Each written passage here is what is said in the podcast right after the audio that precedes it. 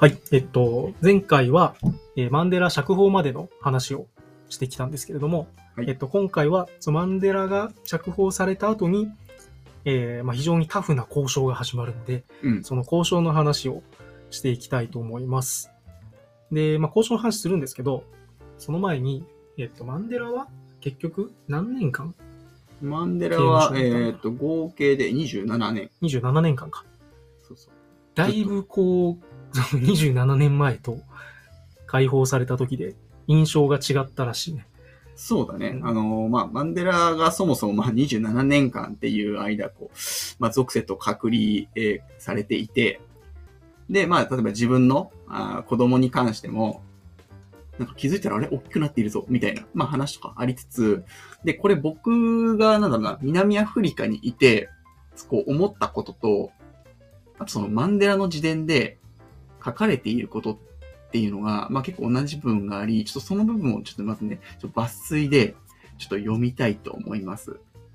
で、その抜粋が、え地域共同共同体の温かさ、素朴さは昔のままで、私の心は子供時代に引き戻された。しかし、貧しさまでが昔以上とは言わないまでも、そのまま残されているのには胸が痛んだ。大半の村人たちは、未だに電気も水道もない、土の床の粗末な小屋に暮らしている。私が子供の頃は、村は清潔で、水は澄み、草や木も見渡す限り青々としていた。家畜の囲いはきれいに掃除され、土の質は保たれ、畑はきちんと仕切られていた。それが今では清掃された跡はなく、水は汚染し、あちこちにビニール袋や包装紙が散らかっている。私の子供時代にはビニールなどなかったから、ある意味ではそれは生活の向上を示すものかもしれないが、クヌにそれが持ち込まれるのは一種の破壊行為ではないかと思えた。共同体の誇りが消え失せてしまったようだったとあるんですが、そう僕があの、いた時も、やっぱ結構そこら中に、その、お菓子の包み、ビニール袋とかが、まあ、散らばっていて、まあ、それをなんかこう、掃除のおばちゃんたちが片付けるんですけど、まあでもなんかそもそも、あの、まあ、捨てるなよっていう気もするし、で、それがこう、川とかに、まあ、その残った状態になってしまっている。っていうのがあって、そこはなんかこう、やっぱりマンデラも、まあ当時、まあなんか1990年出所した時に、まあそういうのは感想を述べていて、僕もなんかこう、なんだろうな、まあその文明と、あとそのアフリカの暮らしっていうのが、ある意味こうミスマッチしている部分であって、そこはなんかこう、ちょっと改善していかないと、やっぱいけない部分なのかなっていうのをすごい感じて、なんかここは本当に、こうマンデラさんの言ってることが、なんかすごい共感できたなっていうね、部分だったんですよ。うん。アフリカなんかすごいよね。あの僕もあのザンビアに行った時にすごい思ったんだけど、なんかこう、いわゆる僕らが想像する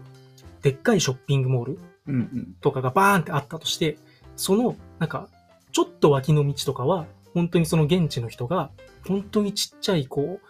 まあ、言い方失礼だけど結構ちょっと汚いような家。がもう並んでて、で、その脇の川とかにそういうなんかこう、ビニールのゴミとか、お菓子のゴミとかがめちゃくちゃあったりとかして、うんうん。なんだろうな。距離的にはものすごくこう、先進、先進的というか、西側の、こう、カルチャーが、カルチャーと現地住んでる人のカルチャーが、なんか距離的にはすごい近いんだけど、ものすごいそこにはなんかこう、なんだろうな、距離があるというまあ、か、隔たり。そう、隔たりあるし、うんなんかすごい、なんだろう、カオスな感じなんだよね。あっちに行くと。なんかそこ見ると、もうショッピングセンターあるんだけど、こっち行くとめちゃめちゃ汚い川があるみたいうんうんうんう。なんのが、もうすぐなんかもう10メートルぐらいの違いであったりするので、あれやっぱアフリカ行った時結構衝撃的だったかな。そうね。なんかそこで言うと、なんかまあ南アフリカのその中にも、やっぱその都会もあり、まあその都会のなんか手前というか、まあ中途半端にある意味発展したまあ街もあり、で、すごい田舎な部分もあり、で、まあすごい都会のところは、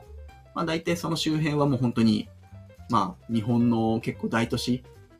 ぐらいの、えっと発展をしているので、まあなんかちゃんとシステマティックにうん。なっている。で、ど田舎に行くとどうかっていうと、あど田舎はど田舎でも、それこそ昔、本当になんか、うんよ良き、こう昔のこうアフリカみたいな感じで、まあなんか、牛もなんかゆっくりこう放牧され、なんか人もなんかこうゆっくり動き、で、特に大きなこうショッピングモールとかは、まあなく、まあなんかこう、小さく小さく暮らしていくうん。っていうところで、なんかそれはそれでなんか綺麗な生活だなって、うん、うん。そう思っていたんだけども、やっぱそのなんか発展途上のというか、まあさっき言った通りなんかこう、ショッピングモールも、まあそれなりのものがありつつ、でも、まあなんかこう小さな商店みたいなものも結構乱立しているみたいなところが結構さっき言ったようにそうカオスな感じがあったから、そこの部分をなんかね、こうどうしていくのかというか、まあまあこう移行期っていうのは、まあカオスになるのは仕方ない部分ではあるけども、なんかちょっと見てて、ちょっとなんか悲しくなる部分もあるかなっていう。うん。うんだからそのなんか本当にローカルの道もあんまり、まあ、当然アスファルトじゃないし、うん。なんだろう、舗装されてるっていうのは、こう、綺麗に、えっと、草が取られてて、ちゃんと踏み固められてるっていうのかな？そういう道路が実際にあって、車も走れるよね、結構ね。うん、うん。ローカルのところもね。そうだね。うん。なんだろうな。そこの家、家とか小屋とか、その集会所とかも、そんなにこう、めちゃくちゃ大きいわけじゃない？うんところに、普通に日本車とかが置いてあったりとかして、うんあの、それを使って、都市部に出勤して仕事をしてる人とかもいるし、うんなんかね、ものすごい、ものすごいんだよね。そうだね。入り混じり具合がすごいよね。あっちはね。確かに。うん。というね。はいちょっと結構。しょっぱなから脱線しましたけど。うん。えっと、ちょっと話を戻すと、えっと、マンデラさん解放されて、じゃあこれから白人も黒人も交渉しましょうということになるんですけど、まあ、まず、全然、そのなんだろうな、あの、前のエピソードで話したように、白人は黒人の生活のことを全然知らない状態だし、まあ、黒人側から見ても白人が何を考えているのかってあんまりわかんない状態なので、まあ、お互いの指導者たちは、まあ、まずお互いが何考えているのかっていうのをよく、まあ、お互いのことを分かって、お互いに信頼関係をある程度作り出す必要があるので、まあ、そのステップが必要なんですけど、ただ、白人側にも黒人側にも、そういうこう平和的な交渉をすることを望まない人たちが、まあ、いると。で、まず白人側から言うと、もう長年もう、その人種主義的なプロパガンダを受けてるので、特にアフリカーナは、黒人が力を持つということに対して、すっごい抵抗感がある状態ですね。で、これは、えっと、デクラークがいる国民党だけじゃなくて、他の白人政党もそうだし、えーそれこそ軍とか警察とか官僚機関で働いている人たちも、おおむねそういう考え方を持ってる。うんうんだからデクラークがマンデラと交渉しようとすると、なんで黒人と交渉すんのみたいな。ふうに言う人たちがいっぱいいるっていう状態。で、えっと、黒人側、これ黒人側って言ってるんですけど、まあ、特に ANC うん、そうだね。で言うと、あの、スティーブ・ビコが、こう、黒人意識運動を盛り上げた時に、ソウェト放棄して、あの、弾圧されちゃった事件があったじゃね、うん。で、その時に、周りの国に結構みんな逃げて、で周りの国で、こう、軍事訓練とかを受けてる人たちがいて、その人たちが南岸に今帰ってきてる状態なので、その平和的な交渉で解決をしようとしてるマンデラに対して、いやいや、俺たち何のためにそこでトレーニングしてきたの？それもう軍事放棄して、今の政権倒すためじゃないの？いうような人たちが黒人側にもいるというような状態。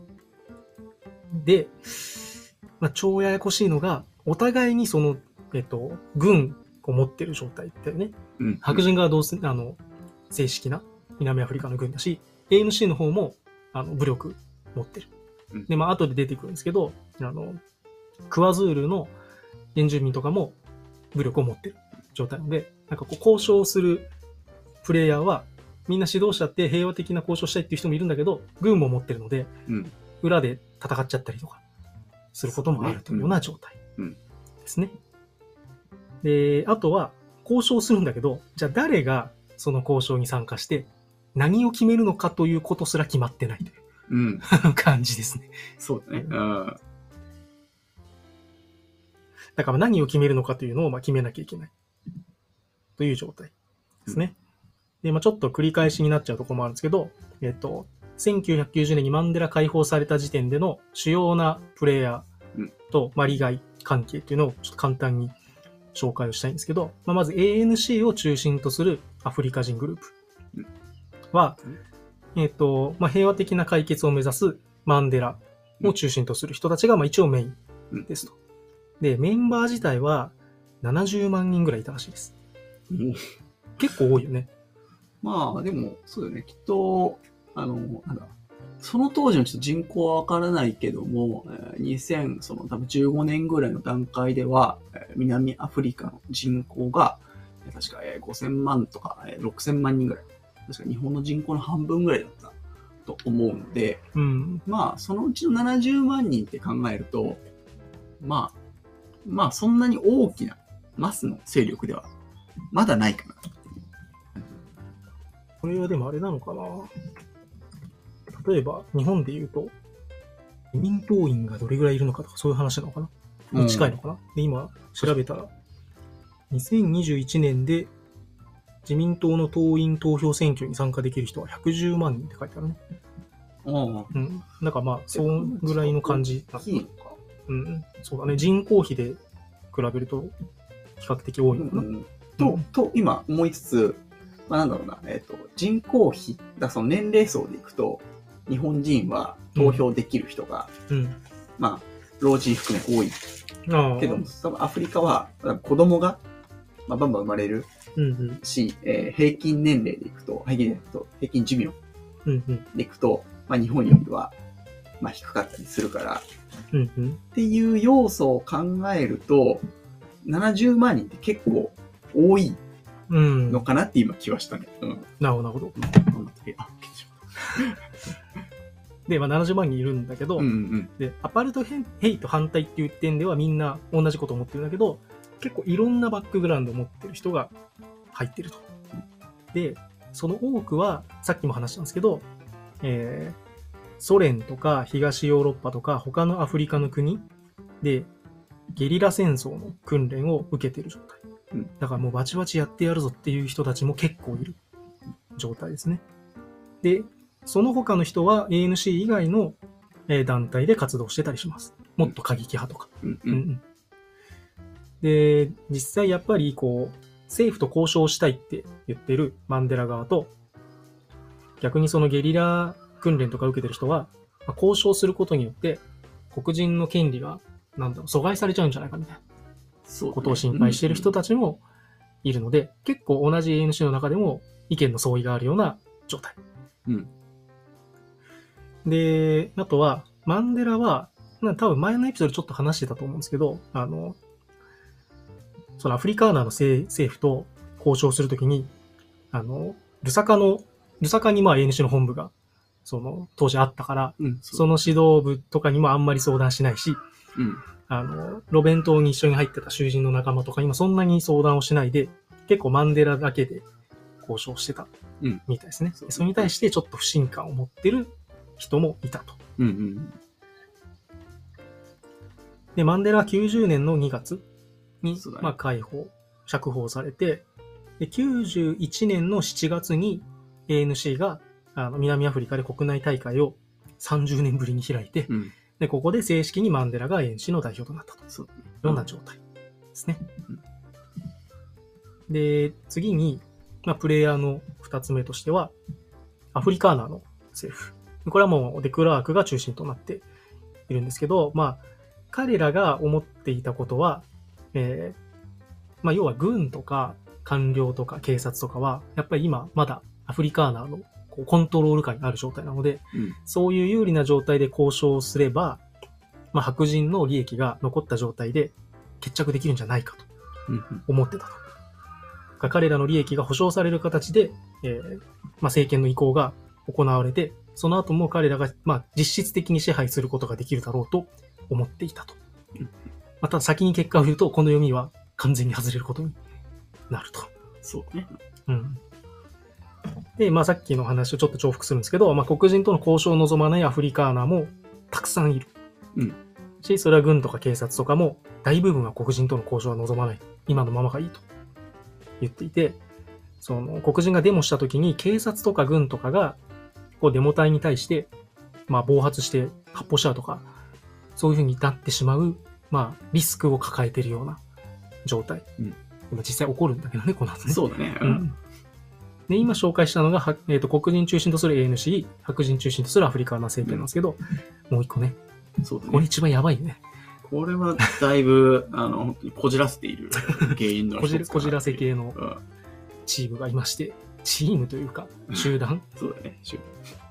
あの、アフリカ民族の一つであるクワズールを中心としたインカタ自由党、IFP と呼んだりするんですけど、彼らがもう一つ第三のグループとして今います。うんで、当主はクワズール民族の首長であるマンゴスツ・ブテレジ。ブテレッジさん。ブテレジさんブテレジね、なんか結構長いこと、その首長やってたらしくて、あの、うんスティーブ・ビコとかもあ会ったことあるらしい。あ会ってね、話したりしたらしい。うん。うん。うん。うん。で、スティーブ・ビコもなんかその、あんまり民族主義走るんじゃなくて、もうちょっとこう、なんだろう、なんか、包括的に解決方法を考えようよみたいなことをブテレジに言ってたらしいですね。うなんだ。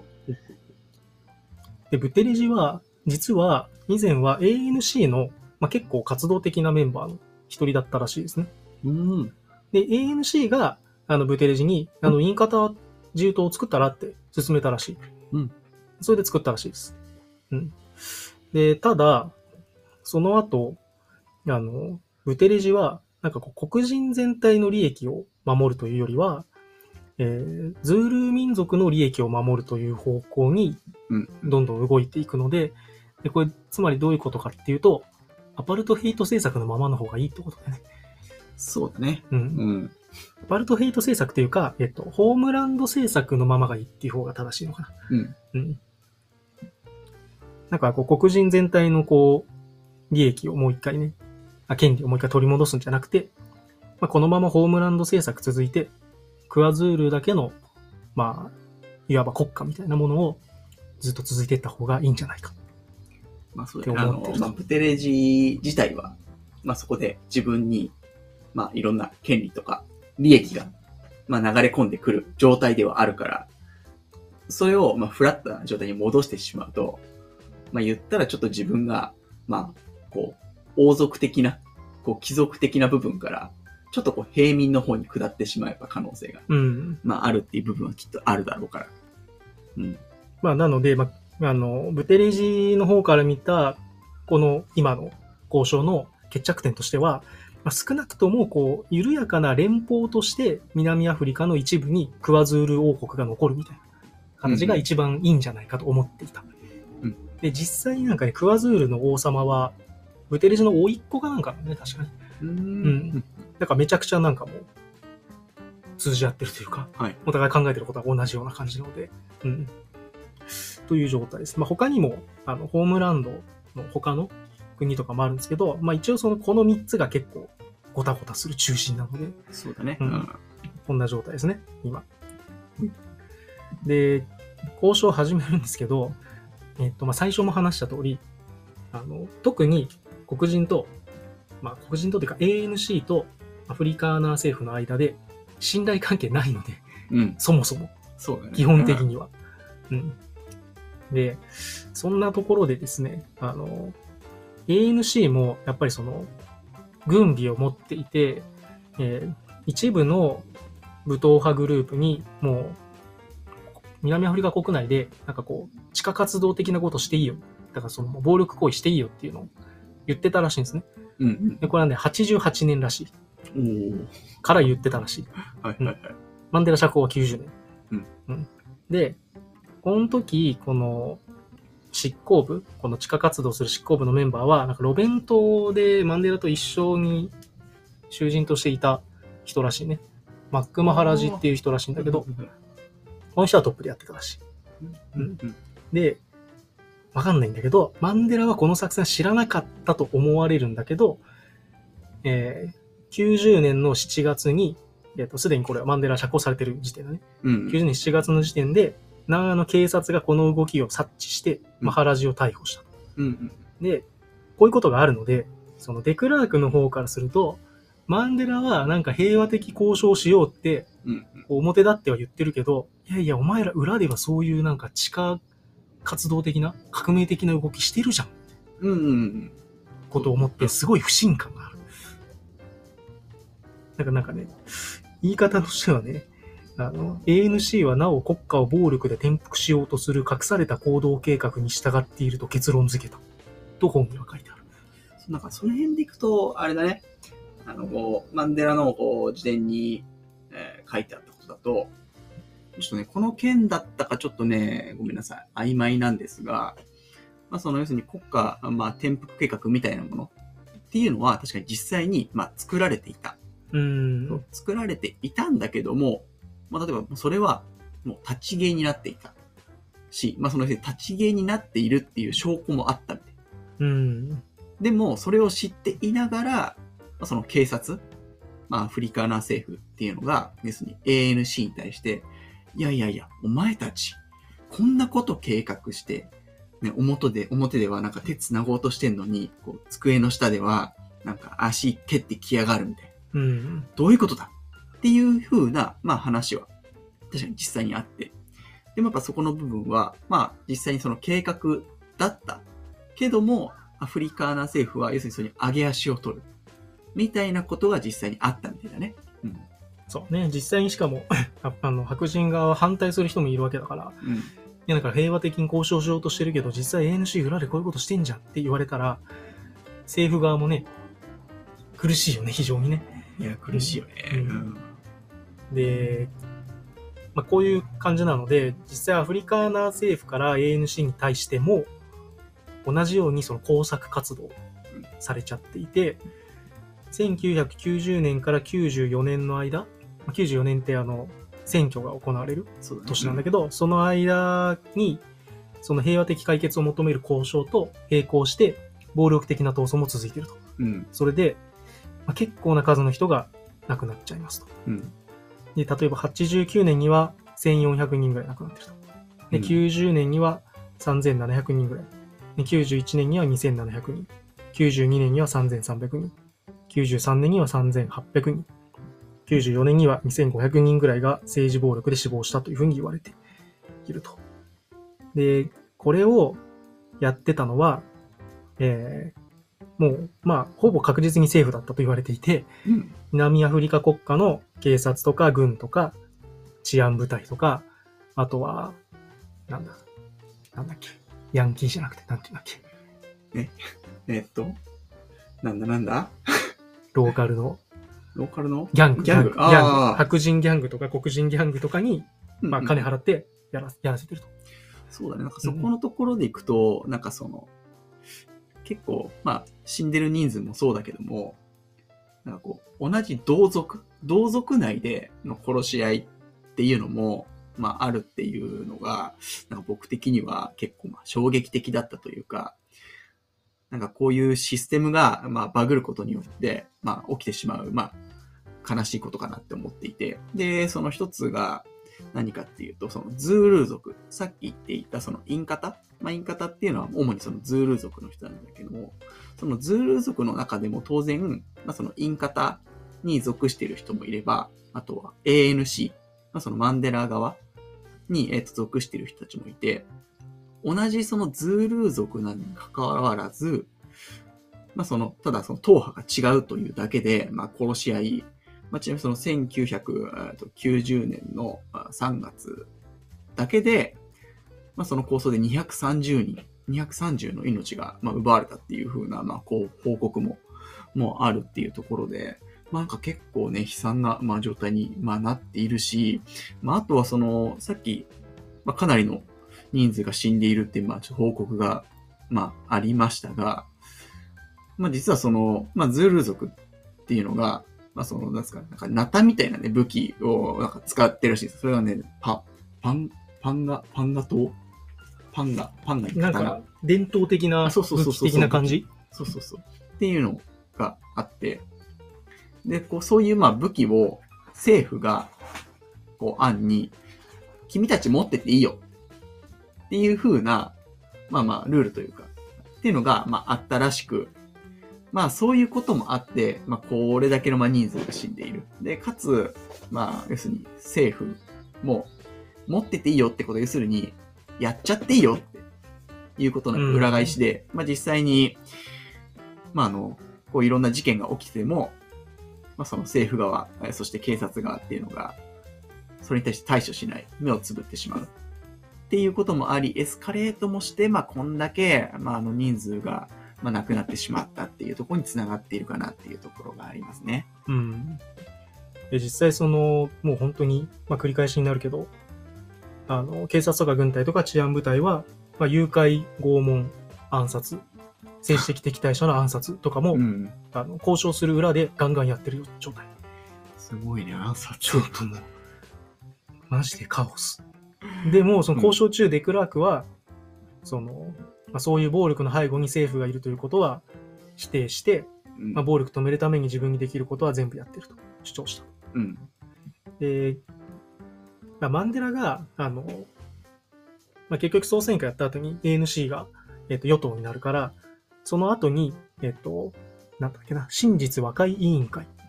うん。っていうのを立ち上げて、この当時、実際暴力行為本当にされてたのかっていうのを、なんか調査したんだけど、うんまあその結果としてはほぼ確実に政府が関わっていただろううん。という結果を出しています。うん。うんまあ、でもまあこれも、なんていうんですかな、あの、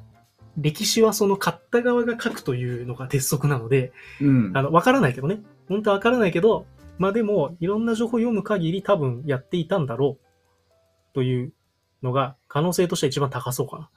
まあそうだね。まあ確かにこの、確かに買った側が、まあ書けるっていうのは確かに鉄則で、うん。まあなんかそこでいくと、なんか実際がデクラークが、まあこの、まあ、いろんな事件に、じゃあどこまで関わってるかっていうところでいくと、さっきあの、マンデラが、まあその平和的に解決したい。けども、要するに自分のまあ下にいる者たちが、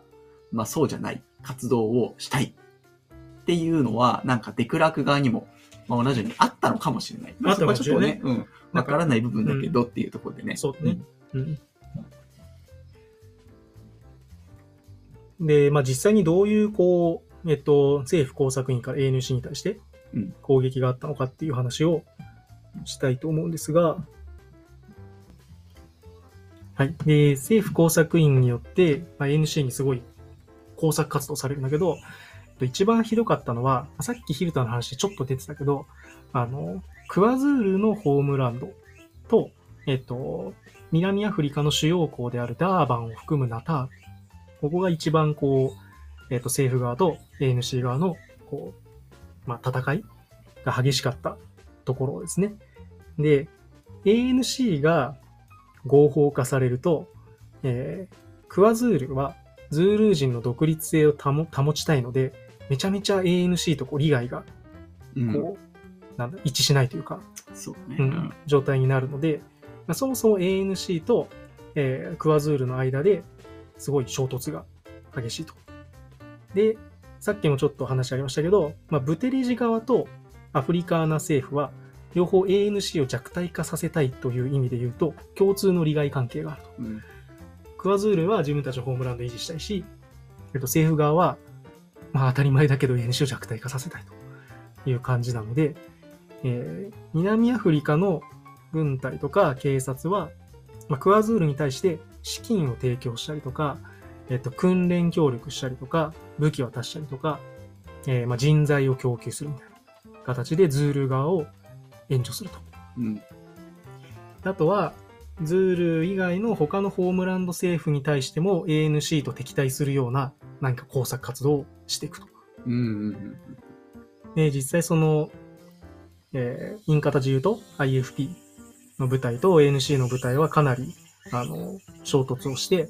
結構その一般市民も巻き込むような形で、あの、人が亡くなったり、家が燃やされたりっていうことが起きると。そうだね。うん。であと他の例で言うと、例えば、あの、ソエトから、えっ、と、通勤列車が出てたんだけど、そこに正体不明の集団が突然出てきて乗客をめちゃくちゃ殺害するとか。ひどいね。いや、もうちょ意味不明だよね。しかも、あの、これ後にさっき話した真実和解委員会で調査をしたら、まあ、これは南アフリカ軍の特殊部隊のメンバーと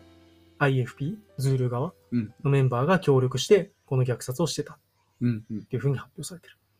そうなんか、まあ、その類の多分、こう、虐殺が多分いっぱいあって、で、マンデラもそれをすごい訴えていて、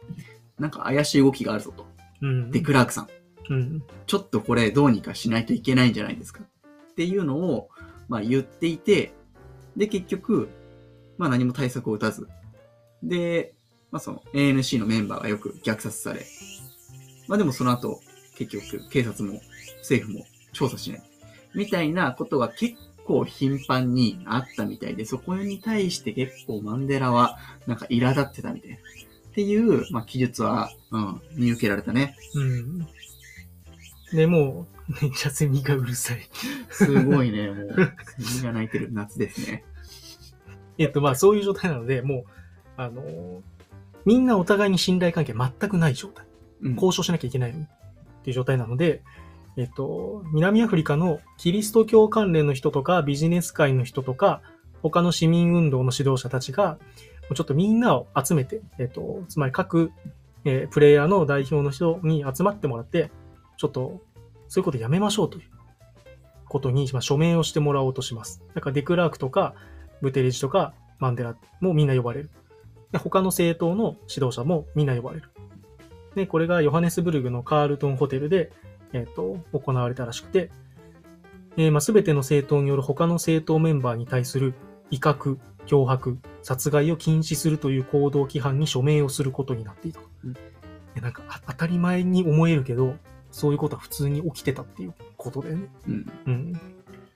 で、署名すする、そのホテルの前に、またね、ブテレジさんがやってしまうんですけど、ブテレジは、武装した2000人のズールー戦士をバスに乗せて、ホテルの前で行進させたと。で、マンデラとかデクラークと握手をすることを拒んだ。うんうん。すごいね、パフォーマンスがね。パフォーマンスしてくるね、ここでね。で、デクラークは、ブテレジの振る舞いについて弁解しようとしたんだけど、マンデラは、まあちょっとふざけんなという感じで、デクラークのことも非難し、まあ要は、マンデラ側から見ると、デクラークが、えーブテレジ側をこう、影から支援してるっていうのは、もう明白なので、うん、うん、そうだね。だからデクラークが弁解をしようとしたりとか、うんマンデラが納得しないみたいな状況が生まれるってこと。うん。うん。で、ダメですと。うん。で、まあこのマンデラとデクラークはもう個人的な関係はもうね、最悪に悪化をしていたらしいんですけど、でも、ここがなんかすごい不思議というか、あの、なんていうのかね、あの、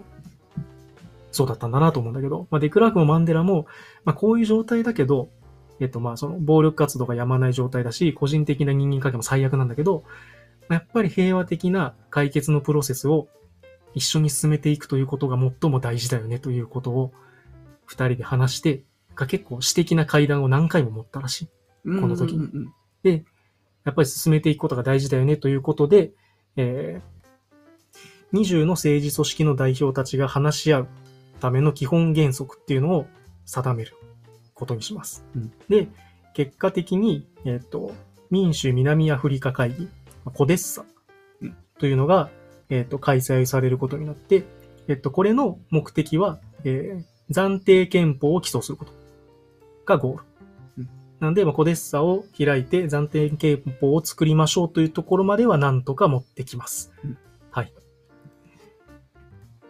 はい。ということで、まあ、えっ、と、今回は、そのマンデラが解放されてから、その交渉、あれだね、交渉が始まる直前までだね。ごたごたしてたねち。なみにこれで今の、なんだろう、えっと、年数間で言うと、まあ、1990年の2月